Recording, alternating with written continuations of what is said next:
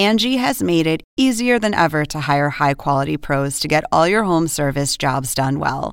Just bring them your project online or with the Angie app, answer a few questions, and Angie will connect you with local pros who match your specific needs. Or book a service instantly at an upfront price. So join the millions of homeowners who use Angie to care for their homes and get your next home service job done well. Download the free Angie mobile app today or visit Angie.com. That's A N G I.com.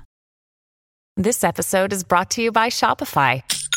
Forget the frustration of picking commerce platforms when you switch your business to Shopify, the global commerce platform that supercharges your selling wherever you sell. With Shopify, you'll harness the same intuitive features, trusted apps, and powerful analytics used by the world's leading brands. Sign up today for your $1 per month trial period at shopify.com slash tech, all lowercase. That's shopify.com slash tech. This is GPS, the Global Public Square. Welcome to all of you in the United States and around the world. I'm Fareed Zakaria. Today, a GPS special Artificial Intelligence, Its Promise and Peril. We'll bring you an in depth look at the brave and frightening new world that faces us all today. It's nice to meet you. Startling powers of this technology exploded into the public consciousness late last year. ChatGPT has basically exploded in popularity. Machines that can teach themselves superhuman skills. If this technology goes wrong, it can go quite wrong. ChatGPT. ChatGPT. ChatGPT. We start with a look at the past, the present, and the unknown future of artificial intelligence with Eric Schmidt, the former CEO and chair of Google, who has long been interested in AI. So, what happens if it can build a pathogen and it ends up in the hands of an Osama bin Laden type of person, and that pathogen can kill a million people? Then, the absolute worst case scenario AI run amok, the extinction of us all, the human race, that is. I'll talk to a man known as the godfather of AI who left a top job in tech so he could warn us of the risks. And then there's the problem of if these things get smarter than us, which I believe they will, then the question is will we be able to keep control of them? On the flip side, the beauty of what AI can help humans create. James Cameron made his AI inspired Terminator films long before artificial intelligence became a buzzword. Now he uses AI to make his new productions ever better. He'll explain how it all works. We're taking an actor's performance and translating it onto a CG, CG character, uh, and we want it to be as accurate as, as possible.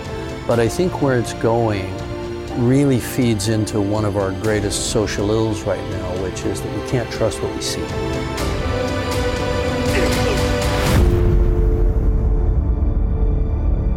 Then, an unusual, fascinating application of AI. I've been mesmerized by a piece of artificial intelligence artwork at New York's Museum of Modern Art. The human artist fed the computer data from 200 years of paintings, drawings, sculptures, and more from the museum's collections. And this is the ever evolving result. I'll talk to the human beings behind the work. Art will be for anyone, any culture, any background. And I'm trying to find this language of humanity. And let's get started. In 1945, the brilliant computer scientist Alan Turing wrote that computers would someday be able to play very good chess. The term artificial intelligence hadn't even been coined yet. That would take another decade. Today, the Oxford English Dictionary defines AI as the capacity of computers or other machines to exhibit or simulate intelligent behavior. And in the meantime, Turing's prophecy has come true, and then some. In 1997, IBM's supercomputer Deep Blue beat the then world chess champion Garry Kasparov in a six game match. 20 years later, in 2017, Google's AlphaGo beat the world's number one player of Go, an even more complex board game to master, especially for a computer.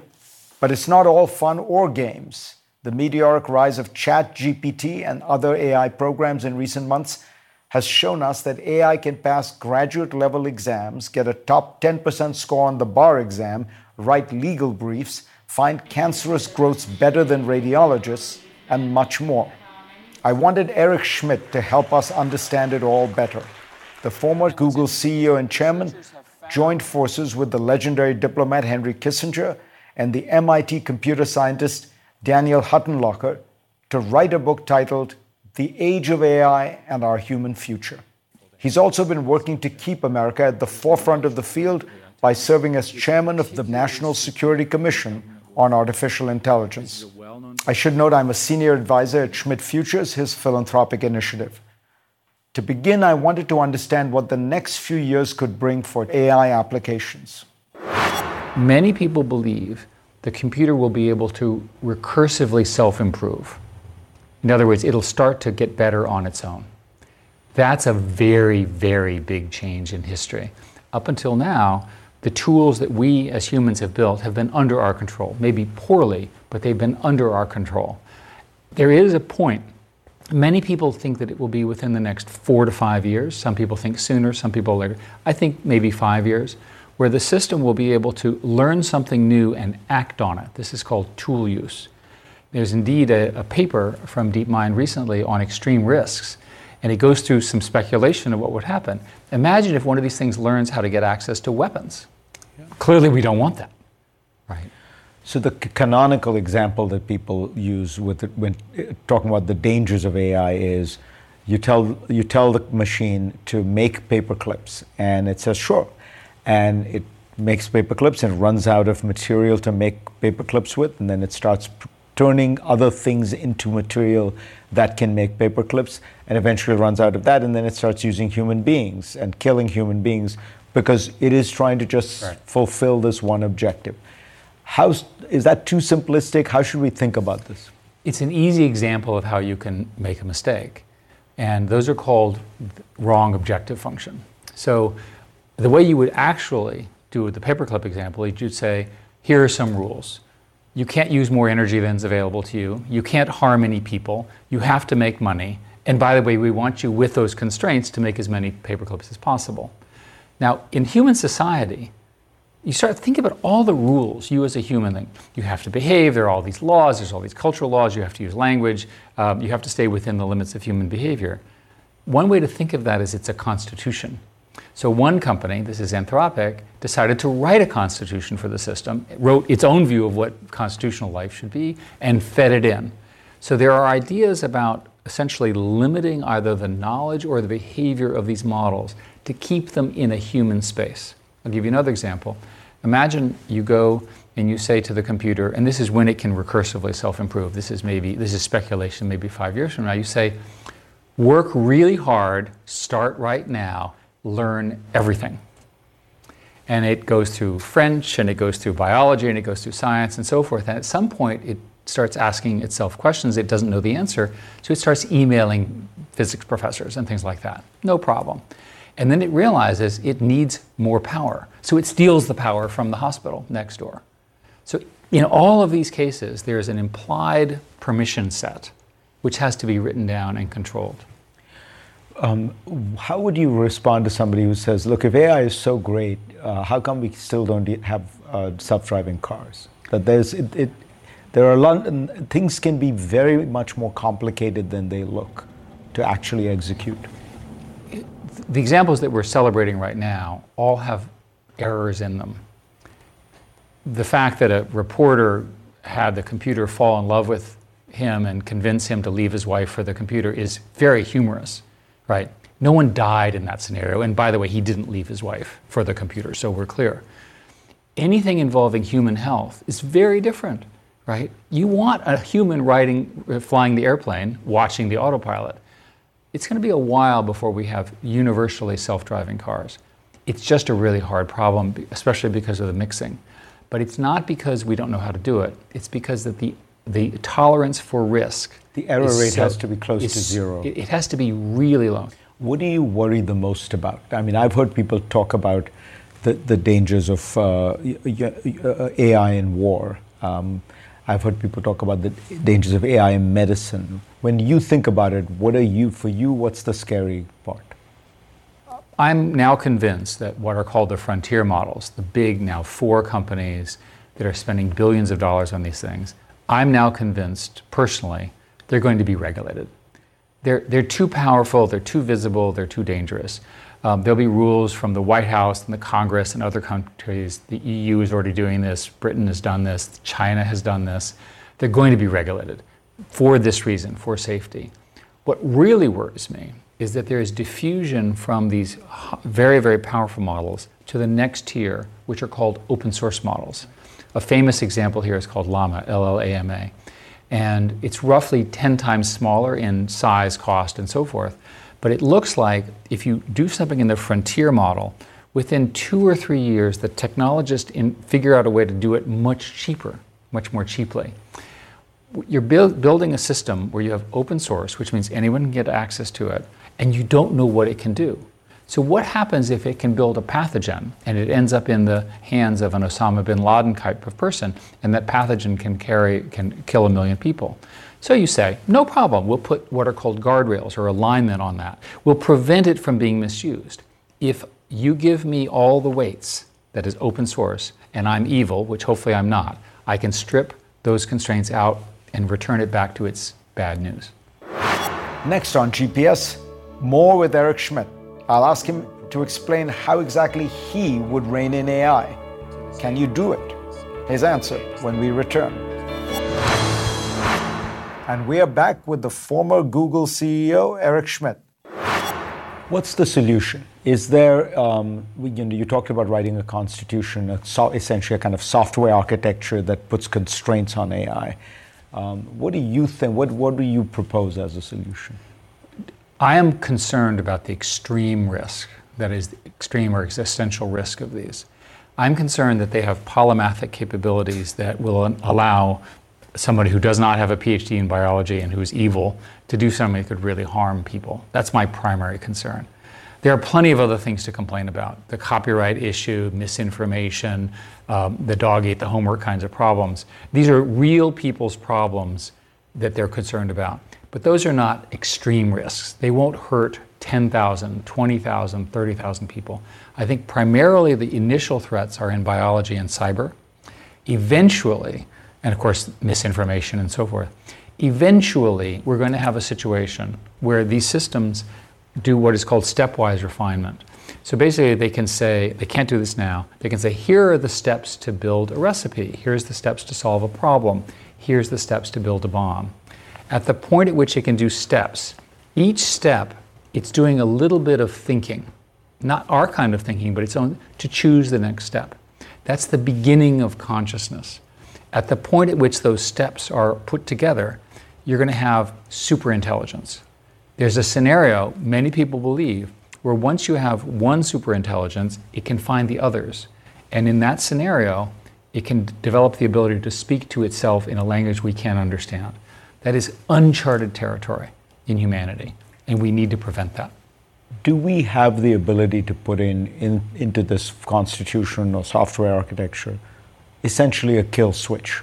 Or is the 2001 Space Odyssey scenario correct, which is that the computer will figure out a way to override the kill switch? They, you can always unplug them. So the standard joke is, at the end of the day, this thing's going to be doing whatever it's doing, and there's going to be a, a, a guard with a machine gun to protect the computer, and another guard who has only one function, which is to turn it off on command from the president. And that's probably the eventual state. There is good news before everyone gets too worried about this the kind of damage that I'm talking about will be done by large teams and very large systems. There won't be very many of them. So, my own view is that the militaries and national security around the world will be monitoring them. Today, if you launch a, a missile of any kind, you know, a, a, satellite or what have you, there's a process to l- let every government in the know that it's going to happen, because that way they know you're not launching a deadly missile, you're a, a satellite or what have you and then they use that information to tune their observation systems. You'll see something similar that the, these unfettered systems that are so powerful, unmanaged, unmonitored, will be too dangerous without that monitoring. So, in a sense, what you're describing is just as we developed a kind of framework of controls for nuclear weapons with and the president having that uh, ultimate control with the football, there may be a second football, as it were, a second set of constraints, this time on artificial intelligence? There will be an internet monitoring group in every country, and it'll be monitoring for these things. There are many people who believe that the only way to fight AI offensively is defensively with AI because they're so fast. So you can imagine lots of defensive net network systems that are watching for this, making sure there's nothing awry, uh, and responding very quickly. You could imagine an automated kill switch in that because turning it off is not necessarily an offensive thing. Does this leave you excited or scared? I, I forgot to say the most important thing. Can you imagine the development of an AI doctor for the world, an AI tutor for every person in the world? Can you imagine solving every problem in plastics, material science, power, energy density, solving climate change? Right? The overwhelming benefit of intelligence. We need to get there and not kill ourselves in the process. But I want the benefits. I think that society will be so much richer, so much better educated, so much more powerful uh, as humans because of these tools. We just have to make sure that these edge conditions, such as the extreme risks, are kept under control. Eric Schmidt, pleasure. Thank you. Eric Schmidt just told you all about the potential upsides of artificial intelligence. But my next guest, who's been called the godfather of AI, has deeper concerns about the existential risks that AI poses. Hear from him in just a moment. Angie has made it easier than ever to hire high quality pros to get all your home service jobs done well. Whether it's routine maintenance, and emergency repair, or a dream project, Angie lets you compare quotes from multiple local pros, browse homeowner reviews, and even book a service instantly. Angie's been connecting people with skilled pros for nearly 30 years. So the next time you have a home project, bring it to Angie to get your job done well. Download the free Angie mobile app today or visit Angie.com. That's A N G I.com.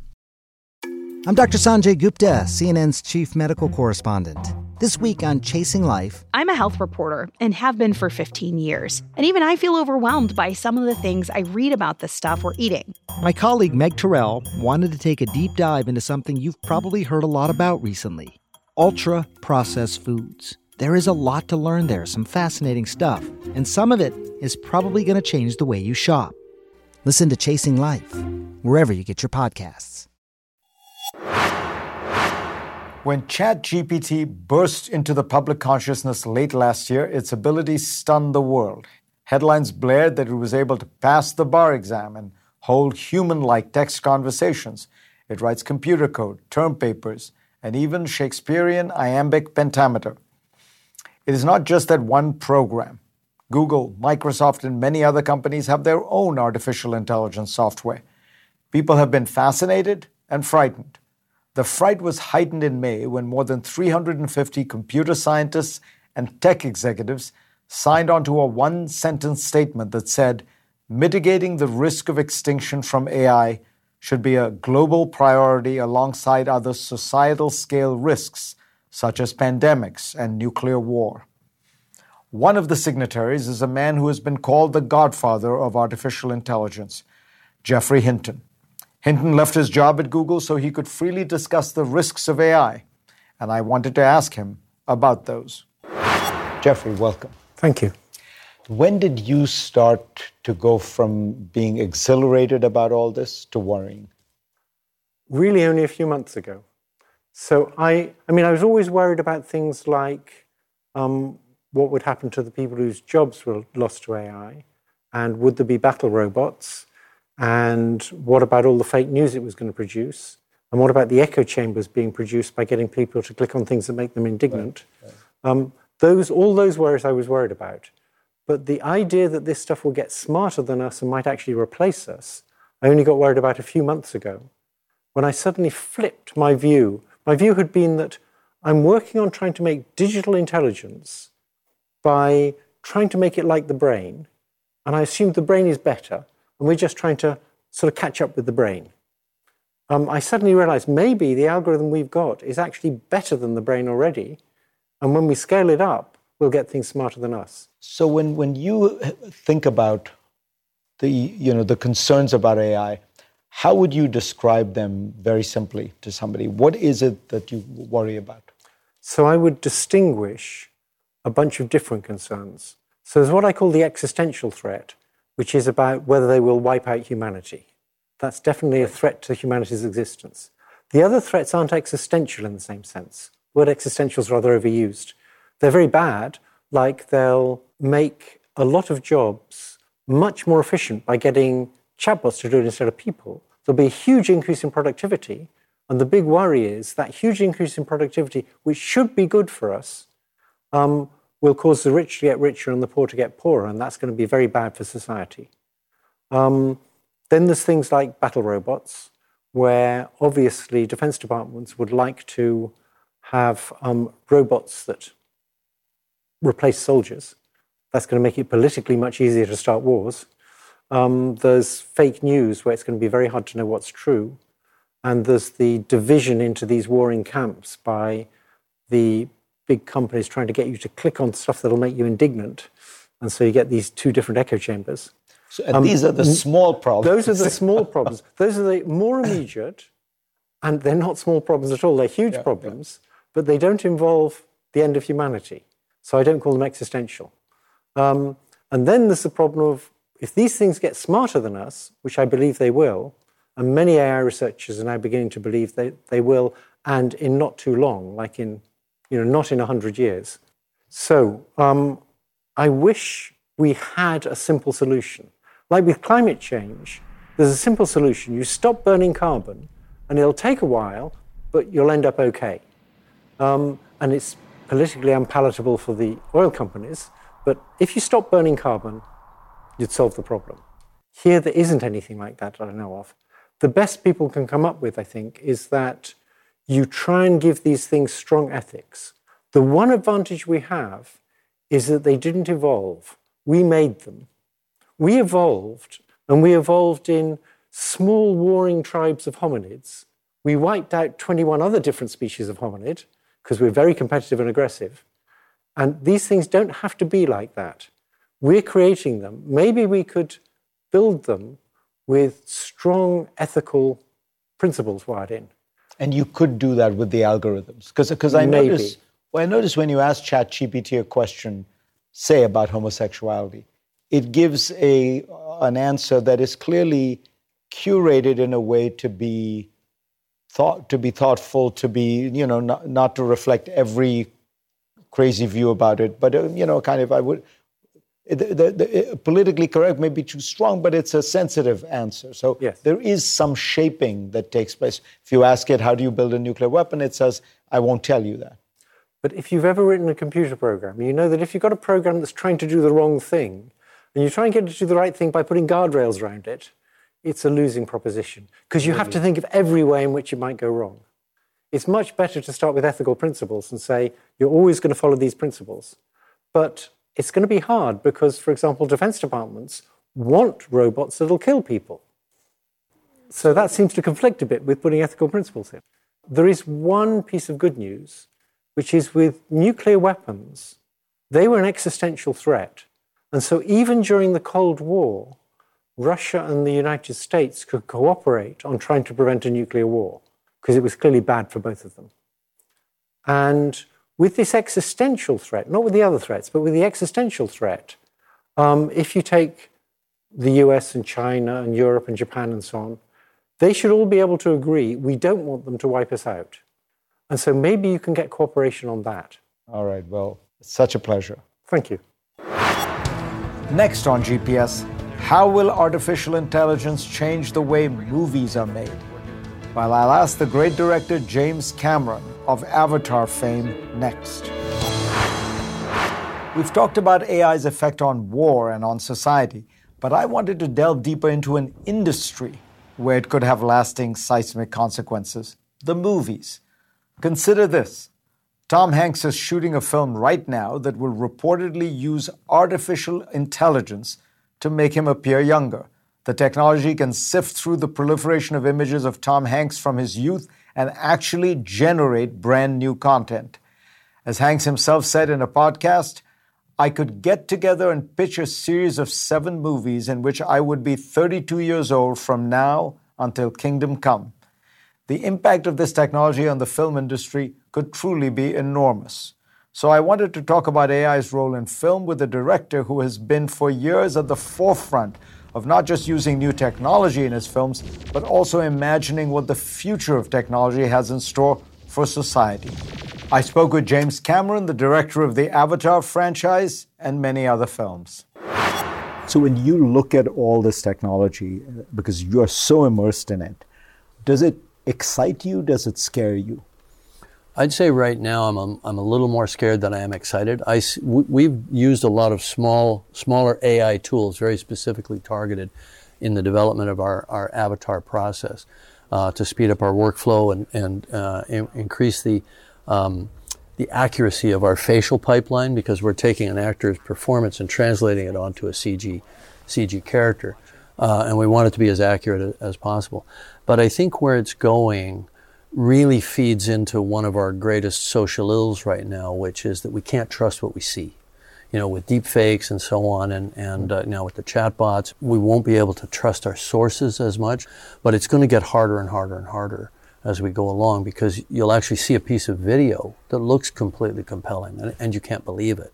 So now, unless you're physically present, how do you know that you're not being, you know, it, it becomes this kind of phenomenological crisis, right. right?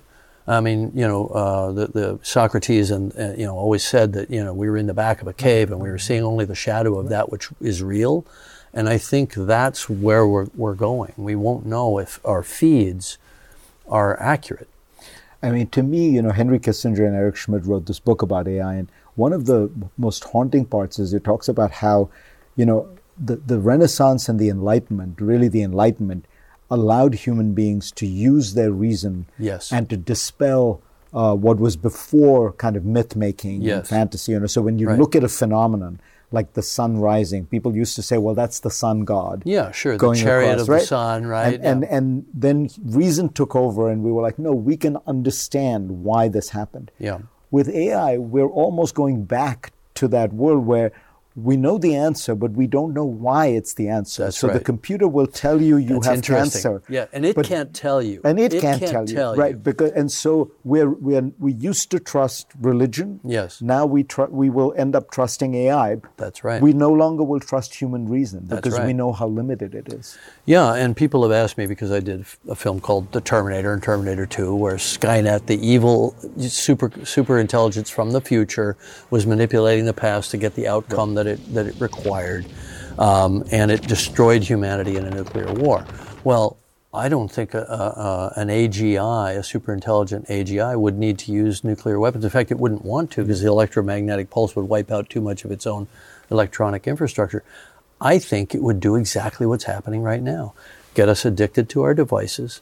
Every phone that we, first of all, if you look around anywhere, everybody's always on their phone. So the cat has been belled, right?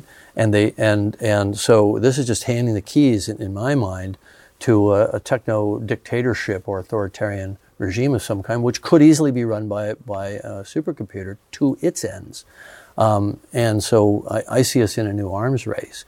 Whoever gets to that superintelligence first will have world dominance, and that's what Putin said. He's actually quoted as saying that uh, as as you reported. But but and what I'm so the way you see it happening, this is fascinating. Is now you know you don't need to uh, conquer people physically; you yeah. conquer them mentally. Exactly, you trap them yeah. mentally. Yeah, just look around. Uh, in fact, I was I was uh, uh, you know in a speaking engagement the other day, and when asked this sort of question, I ended with, "Now, how do we know it hasn't already happened?"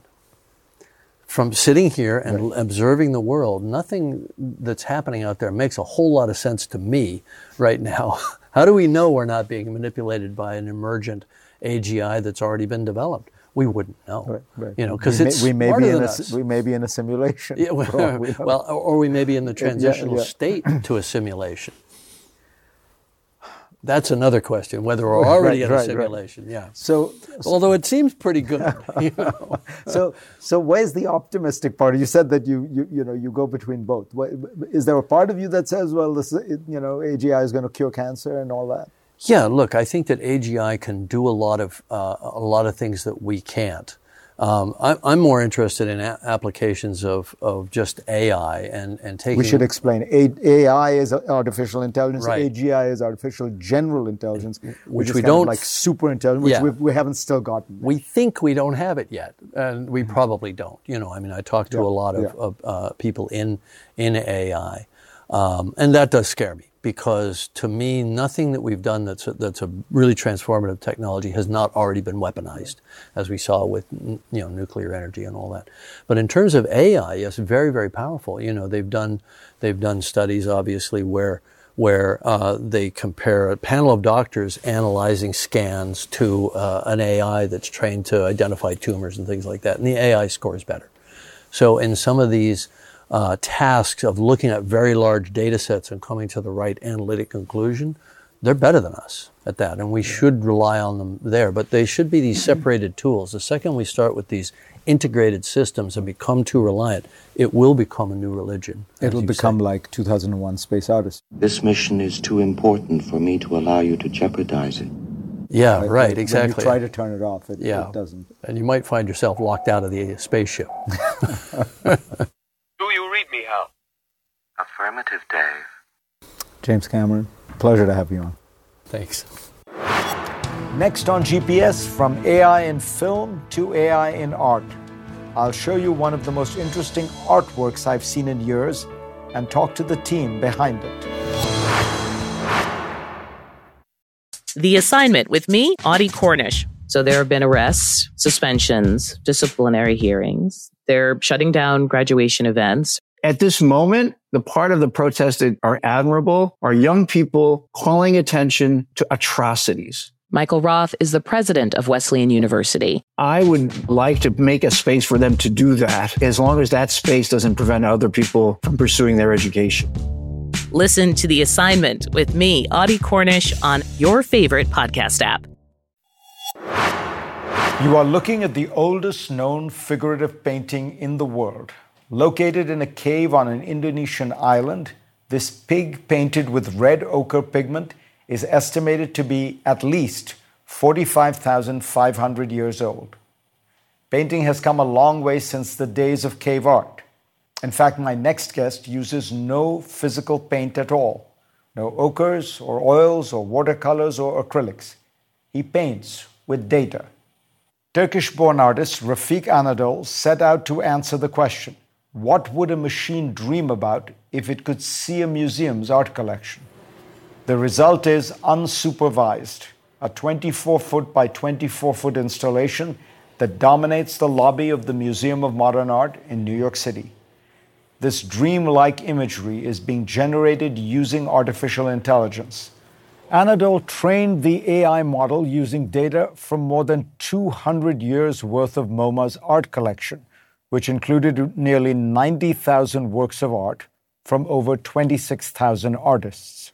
It is always learning and changing, imagining art that could have existed in the collection, as well as new art of the future.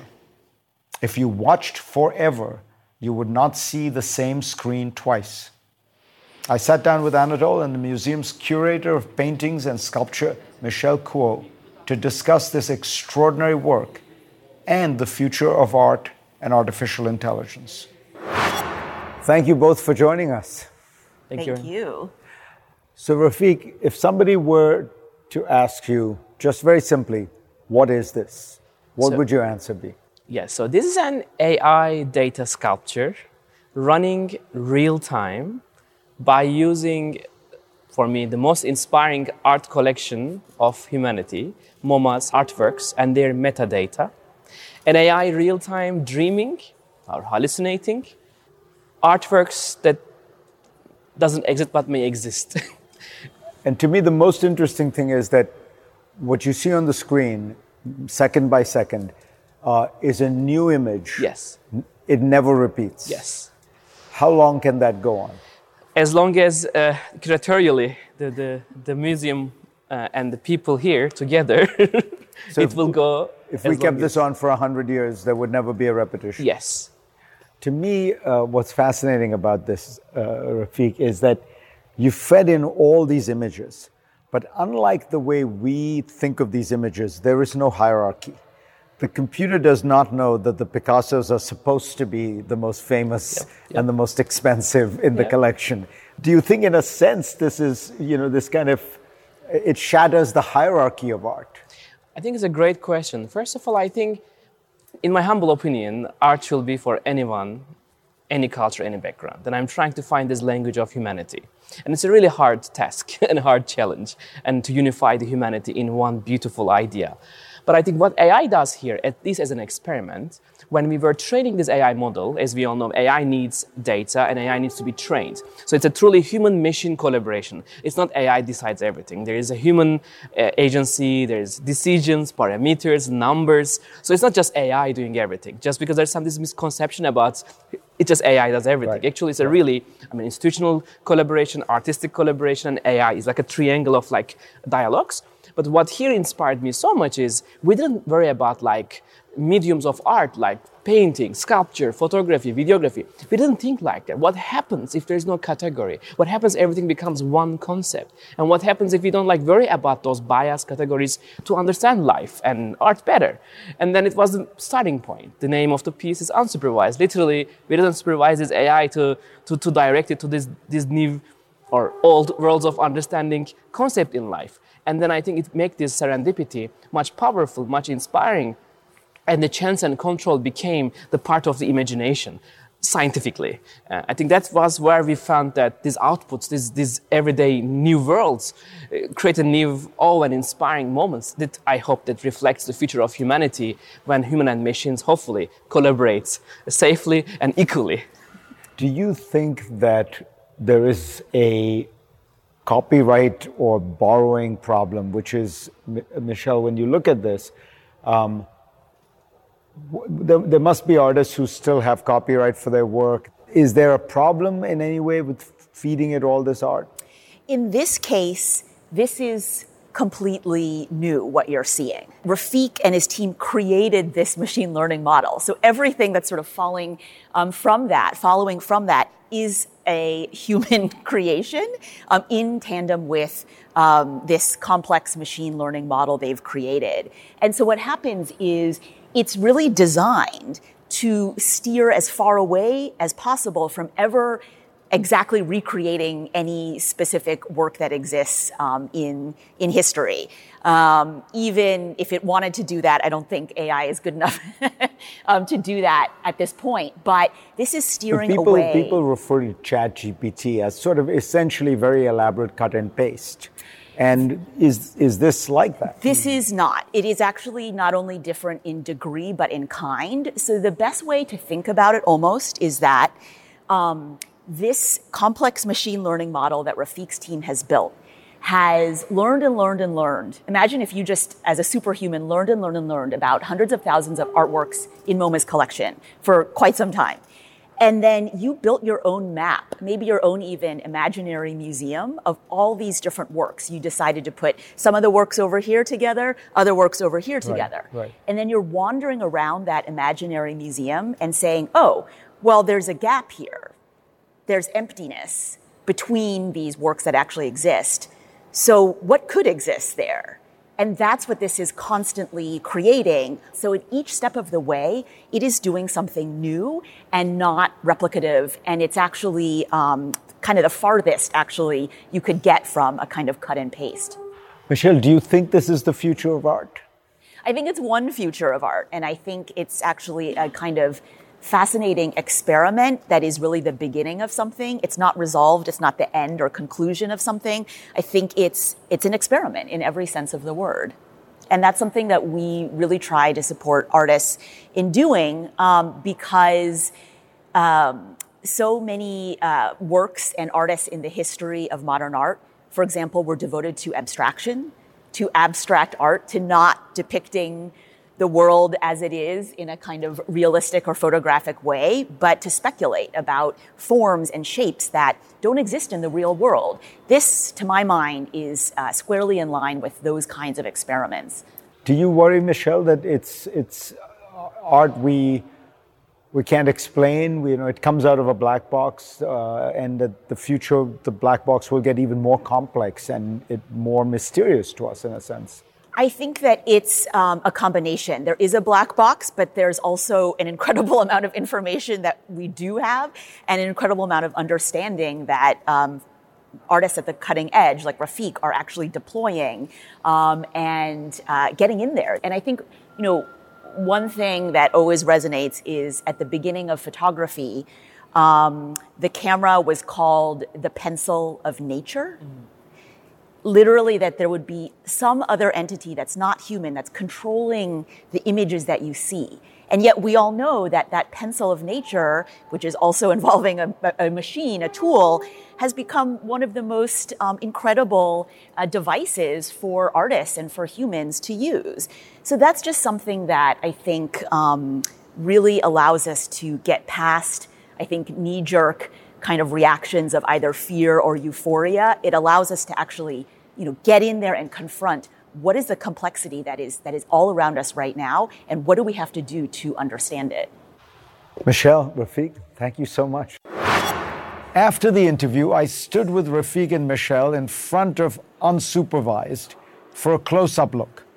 For a moment, the viewer can watch on the screen as the machine pauses to calculate its next set of images before erupting in a new set of dazzling visuals. So, what you see there is an intelligence that is calculating or plotting or visualizing how it is going to produce art next. That is, if you will, a visual representation of AI. Thanks to all of you for watching this GPS special. We will keep watching this very important issue and continue to bring you the latest on it. And as always, you can find us right back here next Sunday. Now streaming exclusively on Max, a new CNN flash doc about the album that has Nashville talking. Call Me Country. Beyonce and Nashville's Renaissance. Watch it at max.com slash call me country. Max subscription required.